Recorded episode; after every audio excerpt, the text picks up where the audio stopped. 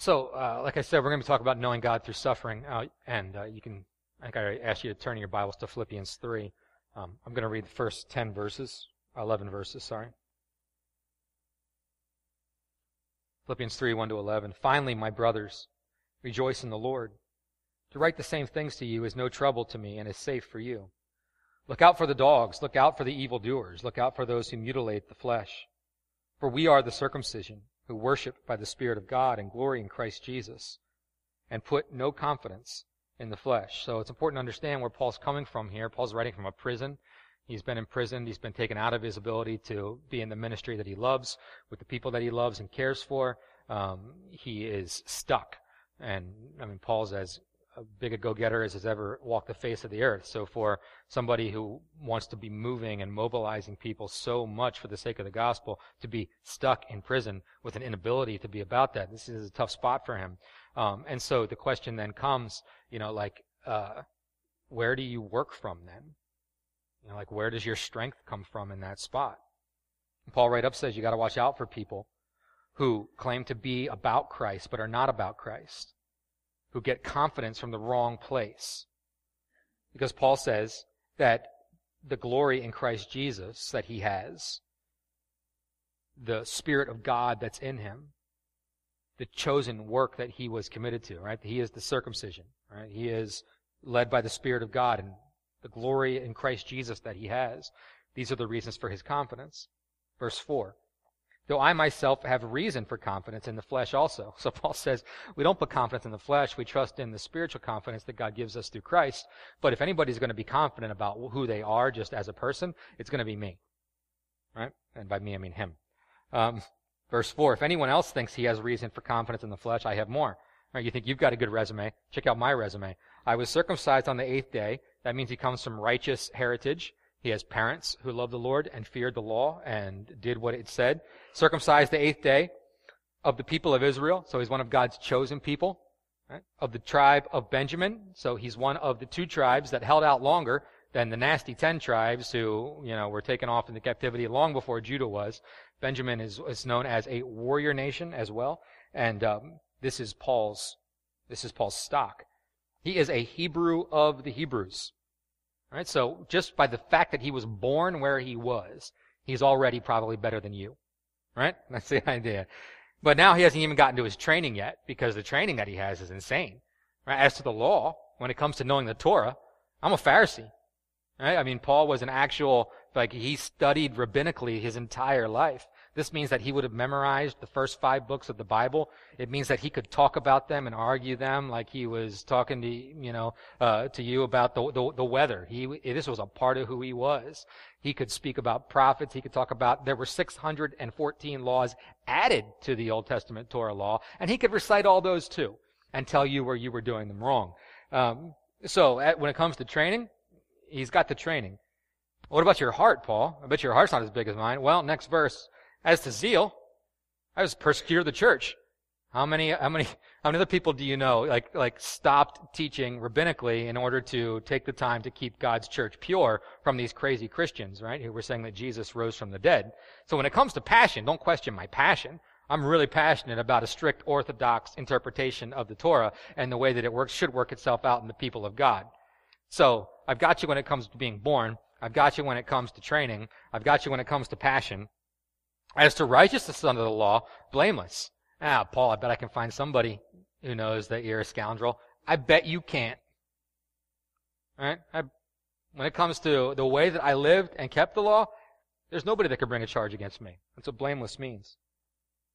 All right, so all of these things is sort of like, wow. If you're a Jew and a conservative Jew in that setting, and you see this guy Paul, and the way that he's living, would have been Saul then, you see the way that he's living, it's sort of like, oh, man, who's your hero, young man? Saul. He is zealous for the Lord. His training is impeccable. He is a superhero in rabbinical areas and Pharisaical teaching. He is cream of the crop. Verse 7. But whatever gain I had, I counted as loss for the sake of Christ.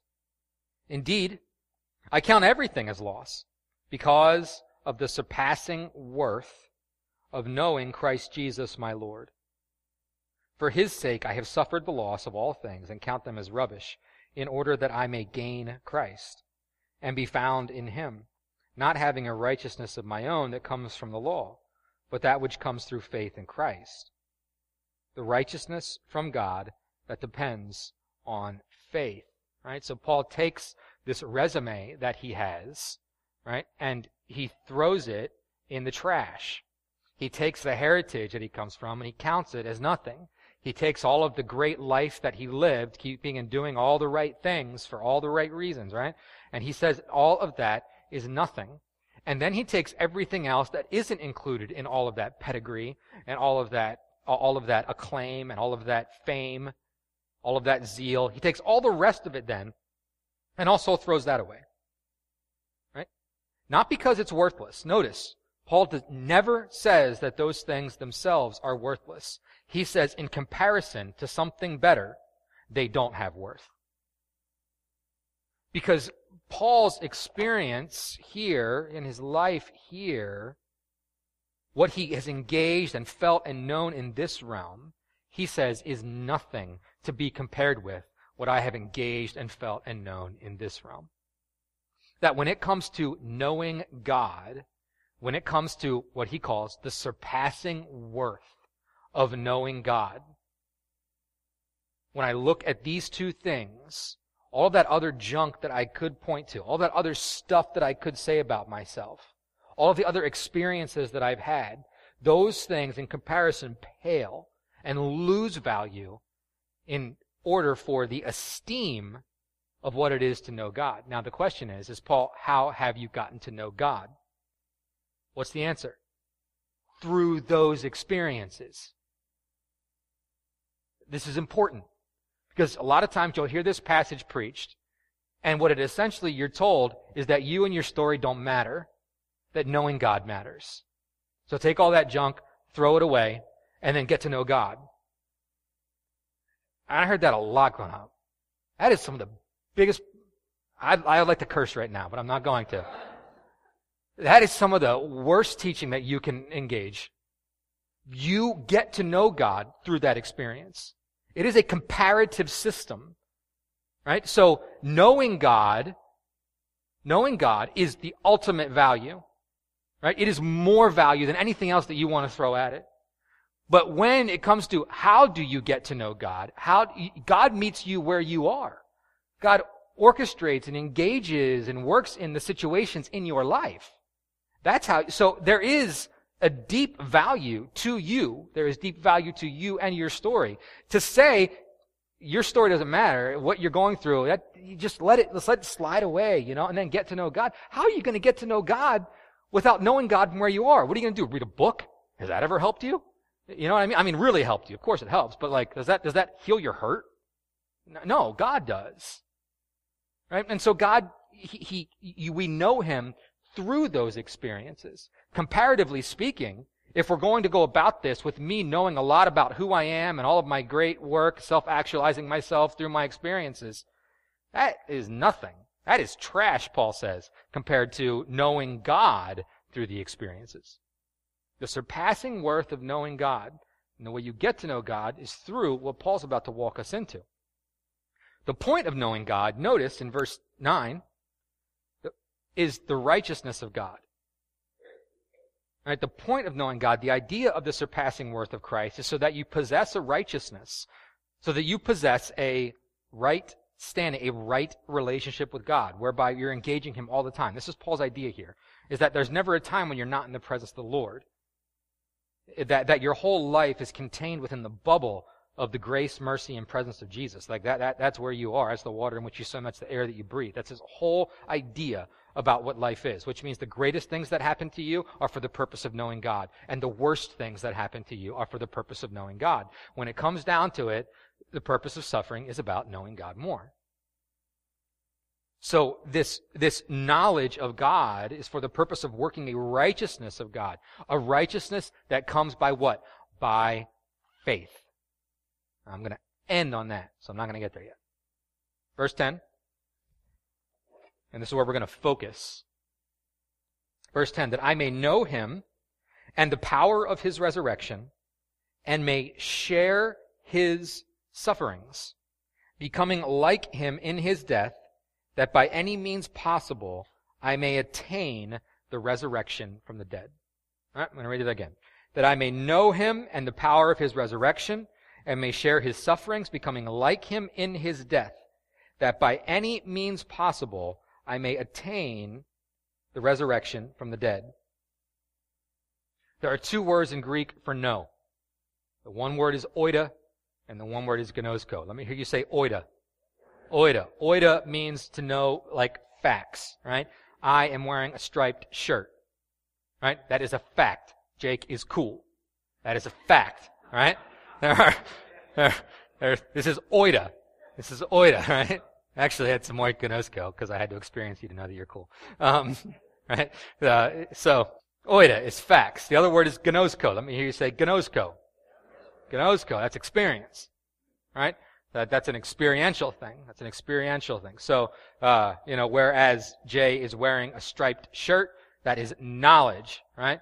But me saying Jake is cool is an experience. I have experienced Jake, and now because of that, I know Jake some, right? And that I may know him. The word "know" in this passage, verses 1 through 11, is always gnosko. He's not oida at all, right? So you could substitute, when we read this, you could substitute the word experience, right? That you could engage, right? So when we talk about the surpassing worth of knowing God, we're talking about the surpassing worth of experiencing God. This is a relational word. It's the idea of flesh-on-flesh contact. It's the idea of communication happening as well, right? I mean, Jake and I could sit there, having never met before, and stare at each other for an hour, get up 60 minutes later and walk away. I cannot say anything about him, right? Other than that, he seems to dress cool, so he might be cool, right? Now I'm making judgment statements based on his outward appearance, and this is a great way to have a relationship, right? But isn't this what we do with God? All right, we sit distant. He sits in his chair. We sit in our chair. We look at him. We assume he's looking at us, and we walk away with judgments about him. I sit there not talking to him. He sits there, I think, not talking to me. My heart is in a desperately painful situation. I assume he's not saying anything because I'm not saying anything to him. I get up and walk away and say, God doesn't care. I've just tried to oida God. You can't oida God. All right? Knowing facts about God is, it just doesn't work. Knowing about God and knowing God are two completely different things. And don't get me wrong, you can know facts about God, but until that hits your heart, until that becomes something here, it is just dead theology. Right? It is just dead facts. By the way, if you didn't read my latest blog post on the occult about a better way to read the Bible, you should go there and read it. It's good stuff. All right. That I may know him and the power of his resurrection. All right, so look what Paul goes after. What is it that Paul wants to experience? I mean, do you note it? What's the craziest thing Jesus did? Well, he was dead and then not anymore. And now he lives forever. So Paul doesn't even want to experience like his own resurrection. Paul wants to experience Christ's resurrection. Lazarus rose from the dead, but then Lazarus died again, right? Paul doesn't want that. Paul wants the power of Christ's resurrection, right? So he wants I want that power. That's a pretty full experience. To walk in that, to engage that, to know God like that. That's what Paul's going after here. That I may know him and the power of his resurrection, right? And so far we're like, yeah, woo! And share his sufferings. So Paul wants to know the power of his resurrection. Yes, count me in. And share in his sufferings. Hang on. Right? Because the sufferings of Christ are vast and full. I mean, our mind automatically goes to the cross, and well, it should, don't get me wrong. But if you think about the life of Jesus, well, there's a significant amount of suffering contained in that situation too. I mean, there's rejection, there's betrayal, right? There's being missed and misunderstood. There's being left behind. There's being really bringing something strong to the table that's really beautiful, and people saying, no, I don't want that. There's all kinds of things that Jesus himself, in his own experience, relationally suffered. The book of Hebrews goes so far as to say that he experienced everything that we experience. that he was tempted in every way, just like we are. So if you're tempted to despair, Jesus, I know how you feel. As a human, I know how you feel. Like as a person, I know how you feel. Yeah, sure, God knows how we feel. He's God. Jesus, as a person, as a human, knows what it's like for despair to want to destroy you.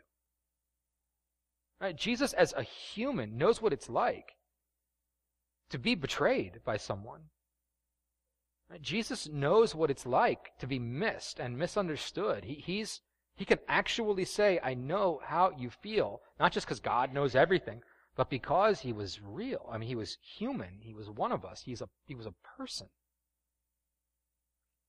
And that personhood obviously took on its most frail form on the cross. And all of those things came together in one situation and one experience.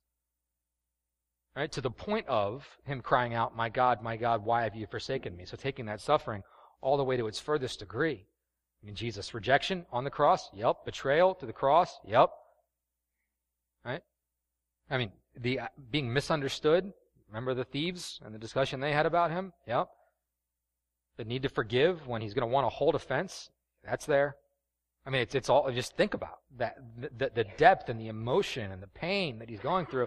And this Paul says that I might share in his sufferings. Why does Paul say that? Paul says that because he actually believes that the surpassing worth of knowing God is more and bigger and better than anything else. Which means that if Jesus suffered, then I want to suffer too. Not in a masochistic way. Is that right? Masochistic or sadistic? Which one is it? Masochistic, thank you. I always get those mixed up.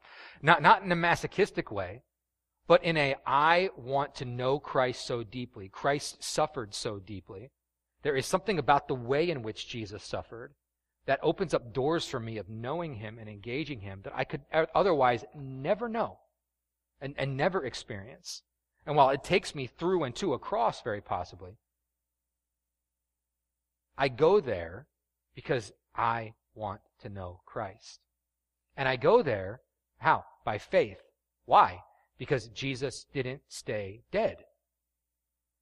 Right? There is still the initial phrase, the power of his resurrection, the sharing in his sufferings. One of the great concerns in the American church today, I think, is a complete missing of the resurrection of Jesus. Like this is our greatest and grandest hope, and his resurrection is yours. That's a different sermon. That I might become like him in his death. That's what Paul says. That I might become like him in his death, that by any means I may attain the resurrection from the dead. So this resurrection idea is a big thing in the mind of Paul. Right? And we're going to get there again at the end. But I want to stop and focus on this concept of suffering and what it means to share with Christ in his sufferings, particularly in our experiences. Because I think that there are some things that we miss when it comes to the way that we would experience suffering. And what it means for us to walk in that together. So I think I got like 4 things for you or something.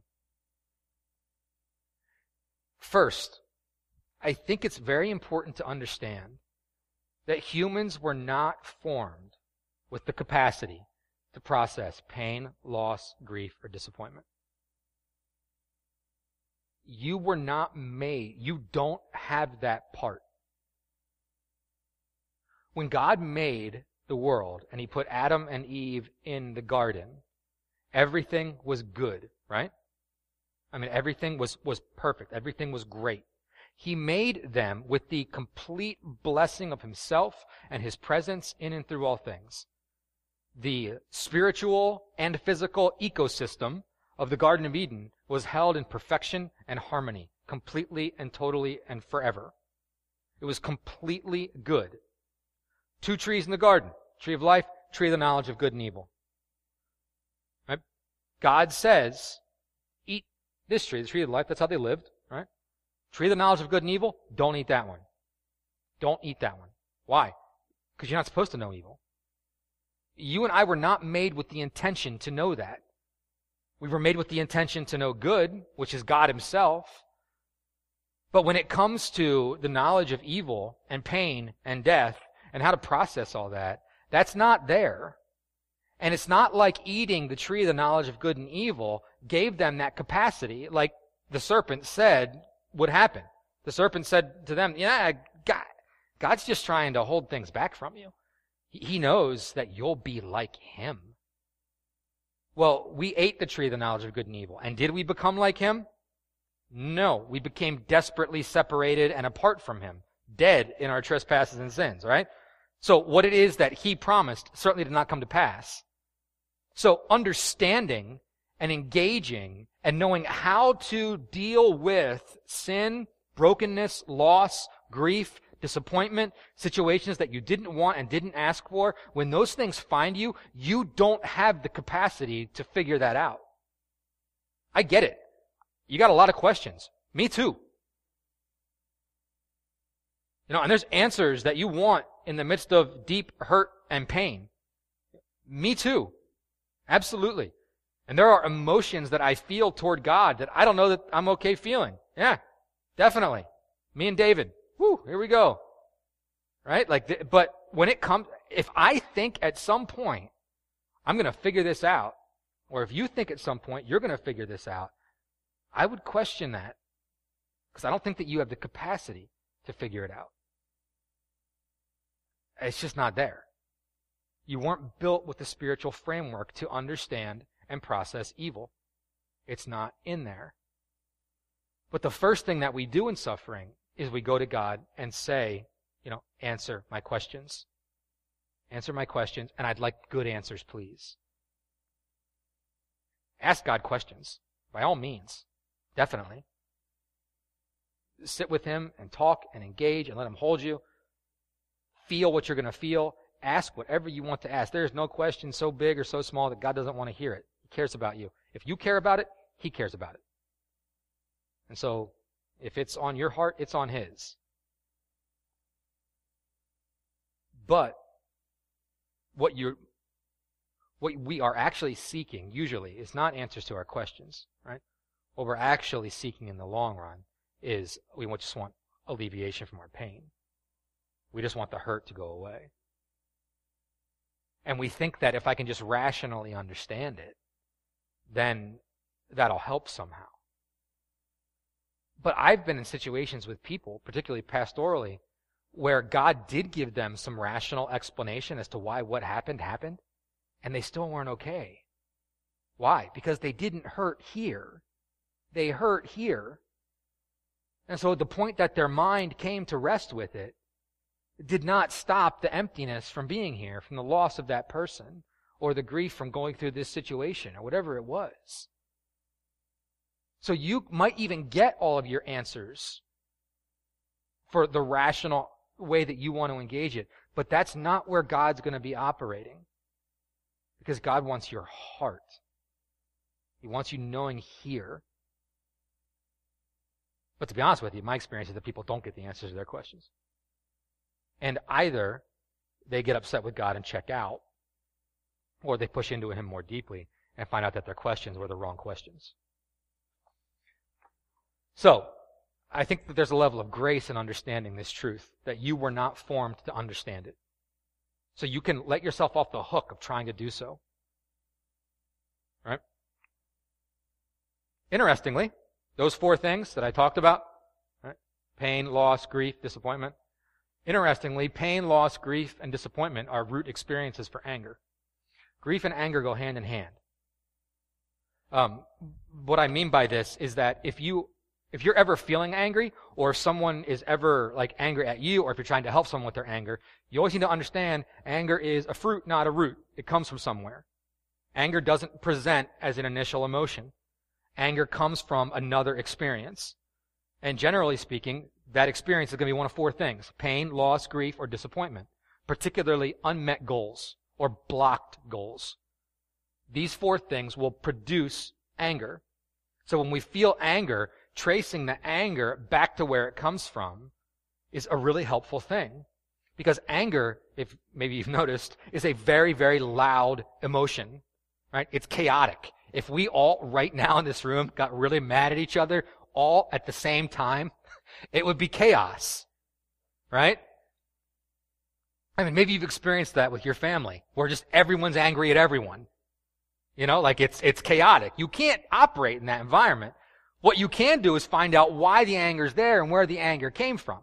So the loss, grief, disappointment, right? The pain that's there, tracing it back to that is really, really good, because that enables you to see that the anger that you feel is fine, but people oftentimes just tell you to put your anger away, or you'll get over it, or it's be water under the bridge, time heals all wounds, a bunch of junk like that. Well, none of those things is actually true. What is true is you're really angry, and frankly, you've got a right to be so. Anger's a good emotion. Good emotion, anger. You should definitely be, Romans 12, you are to hate what is evil. Abhor it. You should want to destroy, you should want to wreak destruction on sin and death so badly that like the rage that you feel is completely right. Anger is a very good redemptive emotion. The scriptures simply tell us that when we're going to feel angry, feel it rightly.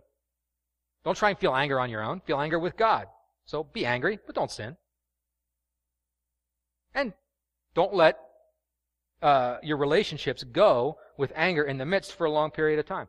But if somebody makes you, if you're mad at somebody, all right, well, just feel it with God. The way you're going to go after it is by trying to see, sitting down with someone, and or here's a better way to look at it, sitting down with someone and them saying, I'm angry at you, and you hearing that about you, okay, well, that means I probably caused them pain, I made them feel some kind of loss, I grieved them in some way, or I blocked something they were trying to accomplish.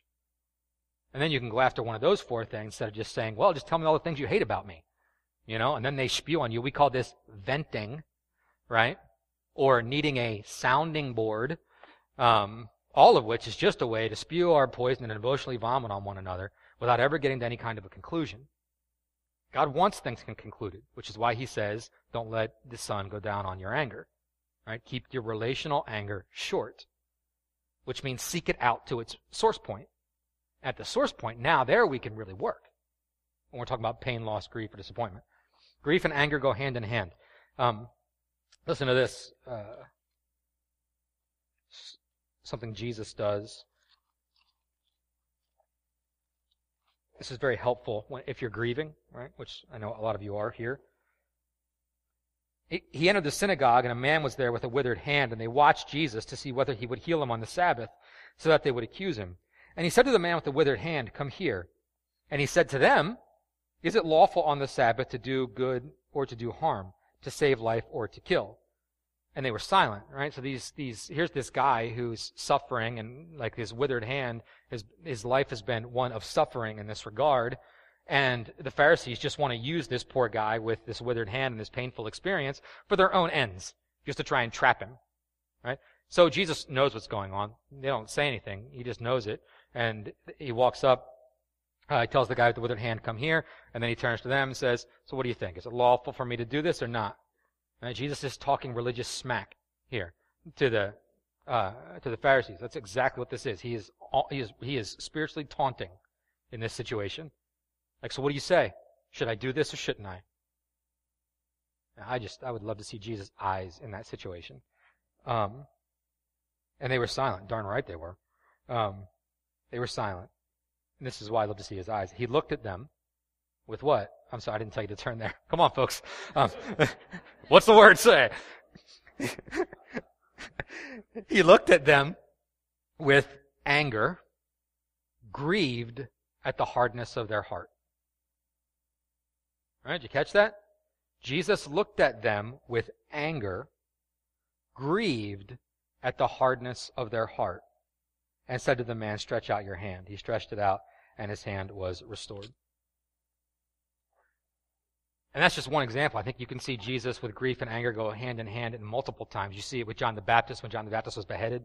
You can see it with Lazarus when he raises Lazarus from the dead. You can see it there as well. You can see it when he unloads on the Pharisees in Matthew 23 and then turns around and curses a fig tree out of anger and then weeps over the city of Jerusalem. Right? I mean, it's all over the place in Jesus. Grief and anger go hand in hand. Are you grieving? Then you're probably angry. Good. Great. Do that. I mean, David rages on God. He brings himself in the fullness of what he's feeling. God, why are my enemies triumphing over me? Why are you blessing unrighteous people? Right? Why did this person die and this person lived? Why am I barren and these people abuse their kids? And we can ask these questions all day long, right? Why were you and I born in America and those poor kids were born in Congo? You know, why are we here and they're not? You know, why is the poorest person in America richer than the poorest person or the richest person in Africa? You know, normal person. So it's this like this strange, convoluted set of situations and instances, and what it brings up in our hearts is anger over grief. Like this hurts. I am grieved to my core about this. That presents so oftentimes in anger. Good. It should. It absolutely should. Grief and anger go hand in hand. You trace the anger down. Follow the story. If you are angry, it's because you have lost something, because you are experiencing pain, because you have unmet goals, right? Because there's a relationship that's off, because there's a relationship that's ended. There is some reason in and behind it. Do not try and slough off your anger. The church shames people who get angry, and that needs to stop. Anger is a great way to find out what it is that's actually going on in you. Better yet, anger is a great way to find out what God is actually trying to teach you and show you and engage you with in the experience, that whatever that experience is that you're having. So it's not to say you have to be angry. I don't hear me saying that. It's just saying oftentimes it goes hand in hand, and I think that that's a key point. They are root experiences for anger. Thirdly, suffering is not a way to serve others. Suffering is not a way to serve others. I remember when Christy was diagnosed with CF, one of the main things that we heard was, you know, well, maybe through her experience and pain with this disease, some people can come to know Jesus. And I remember thinking, I don't care if anybody comes to know Jesus because of this. And I remember thinking, man, I'm a horrible person. Because I think it'd be great for somebody to come to know Jesus. Frankly, I don't care how people come to know Jesus as long as they do, right? I mean, God uses all kinds of creative situations. But to say that this makes this situation okay then? Or that I'm supposed to like somehow feel better about that? Like, you got to be joking. You know, suffering is not a way to serve others. This is how we think of it. We think of it outwardly. We always take this and... Rarely have I heard the person who's actually suffering say this first. They generally say it reactively to somebody saying it to them, right? But generally what I'll observe is here's this person in this terrible situation, and we're together in it, and then this other voice comes, this other voice says, well, there's some good that can come out of this for somebody else. You know, so it's going to be horrible for you, but it's going to be really good for somebody else. So the fact that it's horrible for you, but that it's really good for somebody else, means that then you should feel good about what you're going through. Right? This is a way for you to like serve someone, and I think that's absolutely wrong. I think it's absolutely ridiculous, actually. Suffering is not a way to serve others. Listen, one of the main things that you can learn in suffering is to not waste your pain. A lot of people waste their pain. Christian cliches waste pain, right? Trying to get out of the feeling, that wastes the pain as well. Anesthetizing it through an addiction or something like that, that's all a wasting of your pain. You are in pain for a reason. You are in grief for a reason. That reason is to know God. And God may or may not give you answers. He may or may not show you something. He may or may not give what you think it is that he wants to give. That's really not the point. What the point is that you are where you are. So you need to be where you are. And I understand that's really hard because it's oftentimes a very painful place. And just like any situation, you want to run from pain. You want to get out of the suffering. Also, completely legitimate. But oftentimes, can you? You know, I mean, do you really have that level of control over this situation? Usually in the things that really get us, we don't have a lot of control over it.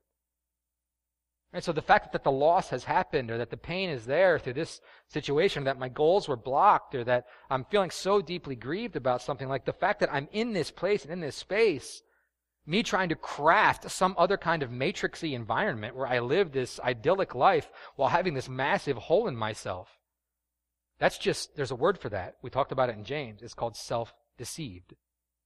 People who are self-deceived become double-minded. Double-minded people compartmentalize themselves, and they become one person over here and another person over here, and pretty soon they cannot give love in a whole way because they are not a whole person. And so their relationships fall.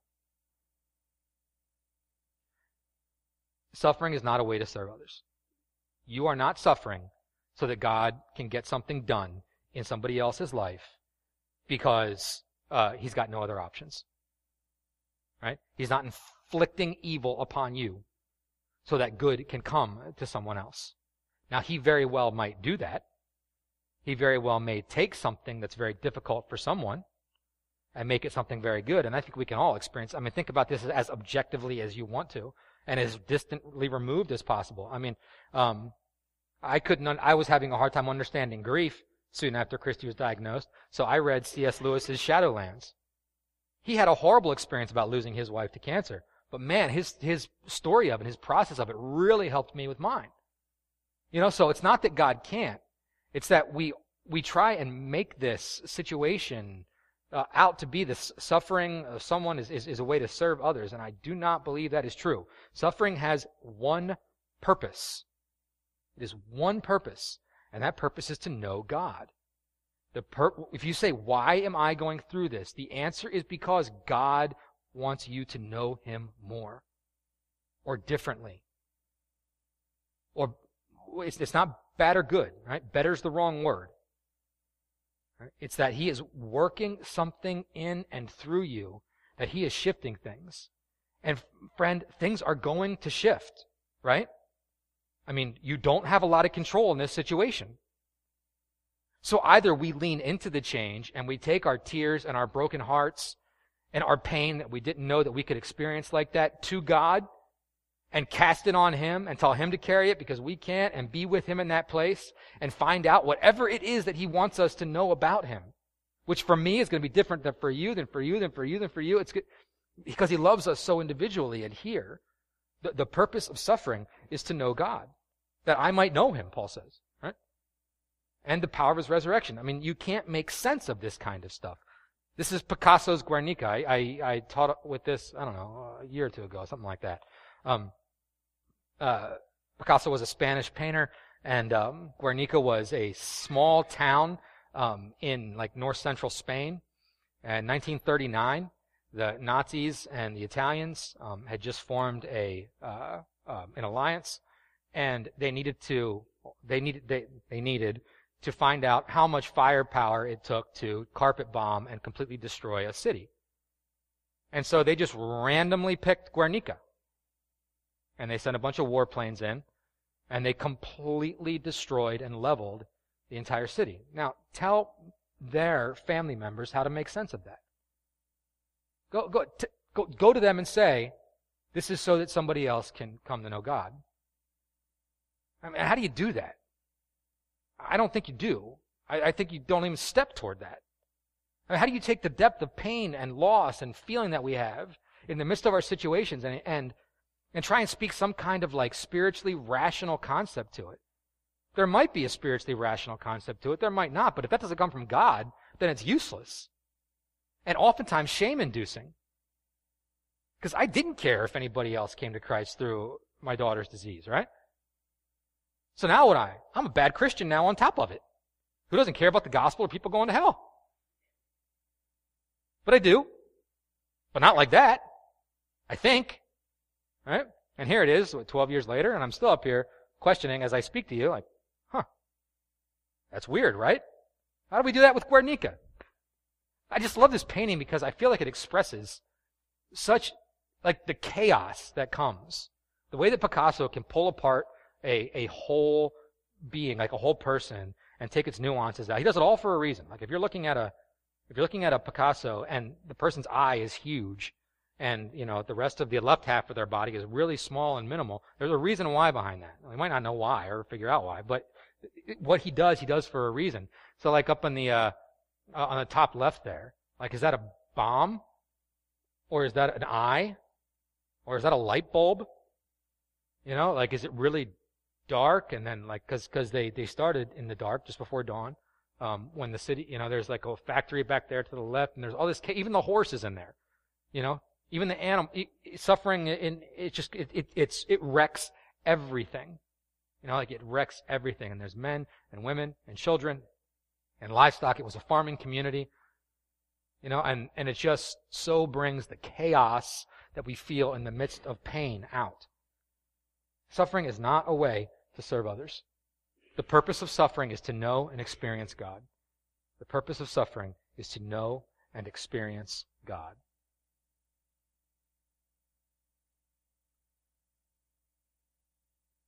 That I may know him and the power of his resurrection and may share in his sufferings, becoming like him in his death. That by any means possible I may attain the resurrection of the dead. So now to go back to this, what I told you I was going to get to. The way of knowing God comes by faith. The way of knowing God comes by faith. And this is where the rubber really does meet the road.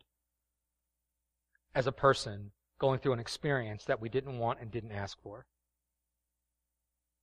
Which is that we are called to walk in knowing God and experiencing God by faith. Faith is the what? The substance of things hoped for. Folks, your faith is a substantive thing. We tend to think of faith as sort of like this ethereal, pie-in-the-sky concept. No, faith is substantive. Faith is real. It is the substance of things that are hoped for. So while it is real, it is unseen. So we step into suffering, and we step toward suffering, believing that God is God in the midst of that suffering. And we bring all of our emotion, we bring all of our chaos, we bring all of our hurt, all of the things that we want rationally explained, everything to him. And by faith, believe that what he gives us in that spot is what we need. What he gives us in that spot is what we need. It's one of the most amazing things, and I can think about this from a personal standpoint, and also I remember one time, like Christy was in the hospital for like 3 weeks, and it was the third week, and I had to pay the bills. Like that was just like a thing. I had to pay the bills. Something else. I think the car needed to be inspected too. And so in the midst of like this, like 3 weeks, hospital room closing in, lots of pain in the situation. Sherry it was her shift. I went home, and what did I do? I paid the bills, and I put Trey in the car, and I took him to get the car inspected. Why? Because that's what needed to happen, right? Like I think that we think of suffering as just this completely, massively all-encompassing thing. I remember paying the bills. I don't know why. I just remember paying the bills, thinking to myself, I thought that it would feel different than this. Like I thought that like I wouldn't be paying bills. That my life would be so consumed by. There's still this natural life that still happens in the meantime. I still put one foot in front of the other. Like I still get up in the morning. I still walk. Right? I still walk this thing out. I still take care of my kids. I still love my wife. I still engage this situation. Like it's all of this pain and everything comes. And yes, life is definitely changing. At the same time, God is in and amongst all of the things in my life that don't change. And so on one level, everything is changing and everything's up for grabs. And this is completely new. And at the same time, I'm still a dude who goes to work and who gets up and takes care of his family and tries to walk this thing out. There's words for that in the scriptures. They're called new mercies. Right? So are you going through hell? Absolutely. Yep. Today is a day of hell for you. And you're doing it. Right? You're walking. You are putting one foot in front of the other. You chose to come to be with the corporate people of God today, even though the rest of your voice said no. The rest of the voice around you said no. Right? Which today was probably a good decision for you, and next week might not be. I don't know. I'm not judging you here. I'm just saying you're here, and then you're going to go home, and you're going to do something this afternoon. And you're going to walk this, and you're going to keep putting one foot in front of it, and you're going to do the same thing spiritually. Right? You're going to come to God with this, and you're going to be with God in it. And this is where I am today. And this is horrible. And tomorrow it might not be so bad. And 3 weeks from now, it might be the worst that it's ever been.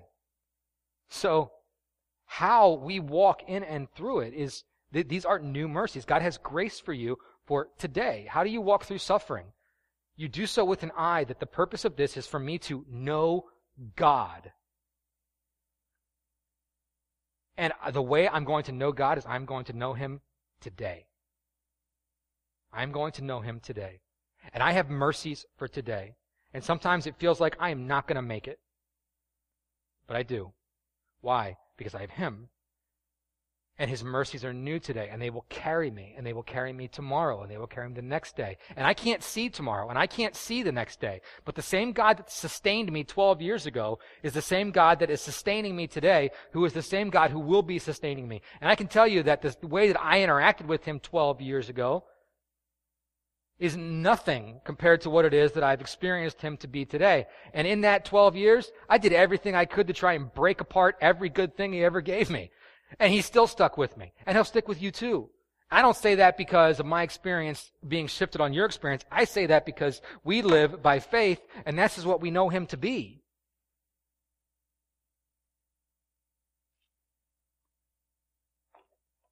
But we do need to shake off the shame. We do need to shake off the cliches, the words, the things that are false, and let suffering stand as suffering, which is a bunch of questions that generally don't have answers that drive us to the presence of God, where we find out just more and more deeply who he is and what we actually need there. Because what we go to God to say is, God, take this away. And what God says is, but I am here with you no matter what. And so if you walk through it with me. I am with you. Even though you walk through the darkest valley of the shadow of death, you don't need to be afraid. Why? Because you get your answers to your questions? Because you figure it out? Because time heals all wounds? No. The valley of the shadow of death, I will not fear, because you are with me. Right? I mean, he knows. He understands. He truly can be with you in every depth of emotion that you feel, in every experience that you have. Because here's the thing about Jesus' suffering, is that it was to serve. Right? So where our suffering is to know him, his suffering was to redeem us. And so we again invite the people of God together back to this place, back to this king, back to this one who suffered for us, that we might walk through suffering with him and truly know him. A path that is walked by faith. Because to bring it now full circle, the suffering of Jesus was to serve others. The suffering of Jesus did not stop with the suffering, right?